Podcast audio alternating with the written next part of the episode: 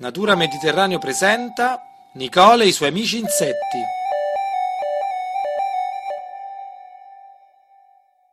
Durante una passeggiata in pineta, ecco che si sente questa vocina, Aiuto papà, un mostro! esclama Nicole.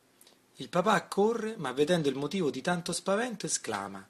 Ma Niki, è soltanto una bellissima mantide. E mentre se ne stanno andando dal prato, si sente. Ehi tu, Nicole si gira e, sorpresa di quel richiamo, risponde. Ciao Mantide! La mantide, un po' stizzita, chiamami mantide religiosa, prego. Religiosa. Perché?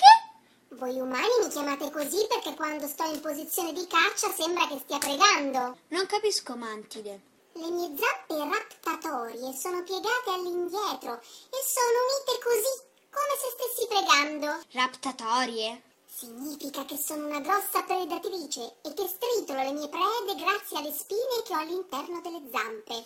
Quindi sei come un leone, un grosso predatore. Eh sì, mia cara bambina, quando ho adocchiato la preda lancio fulmineamente in avanti le mie zampe e dopo averla presa le ripiego come una tenaglia attorno al corpo di questa e le spine le impediscono di fuggire. Il tutto lo faccio in circa un ventesimo di secondo. Quando le zampe hanno ripreso la posizione iniziale di preghiera, la mia preda viene a trovarsi proprio proprio davanti alla bocca.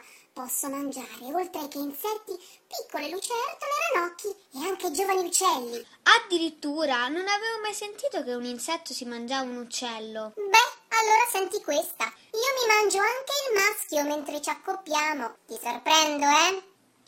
Nicole si pulisce bene le orecchie convinta di aver sentito male ed esclama. Mantide, ma che cosa mi stai dicendo? Sì, sì, siamo cannibali. Molte di noi si mangiano i maschi durante l'accoppiamento, iniziando dalla testa. Nicole, spaventata da queste cose, ancora non crede alle sue orecchie e chiede incalzante. Ma perché? Beh, abbiamo bisogno di molta energia per poter deporre le nostre uova e quindi ce li mangiamo per essere in forma. Ma le vostre uova come sono? Ne deponiamo tantissime, fino a 200, e le mettiamo tutte insieme in una grossa ooteca ad inizio autunno. Oh, teca, mai sentita questa parola? Beh, è come se fosse una grossa casa per le nostre uova, che le protegge dal freddo dell'inverno. Ma quindi quando nascono i piccoli? Nascono in primavera e sono uguali a noi grandi, ma in miniatura.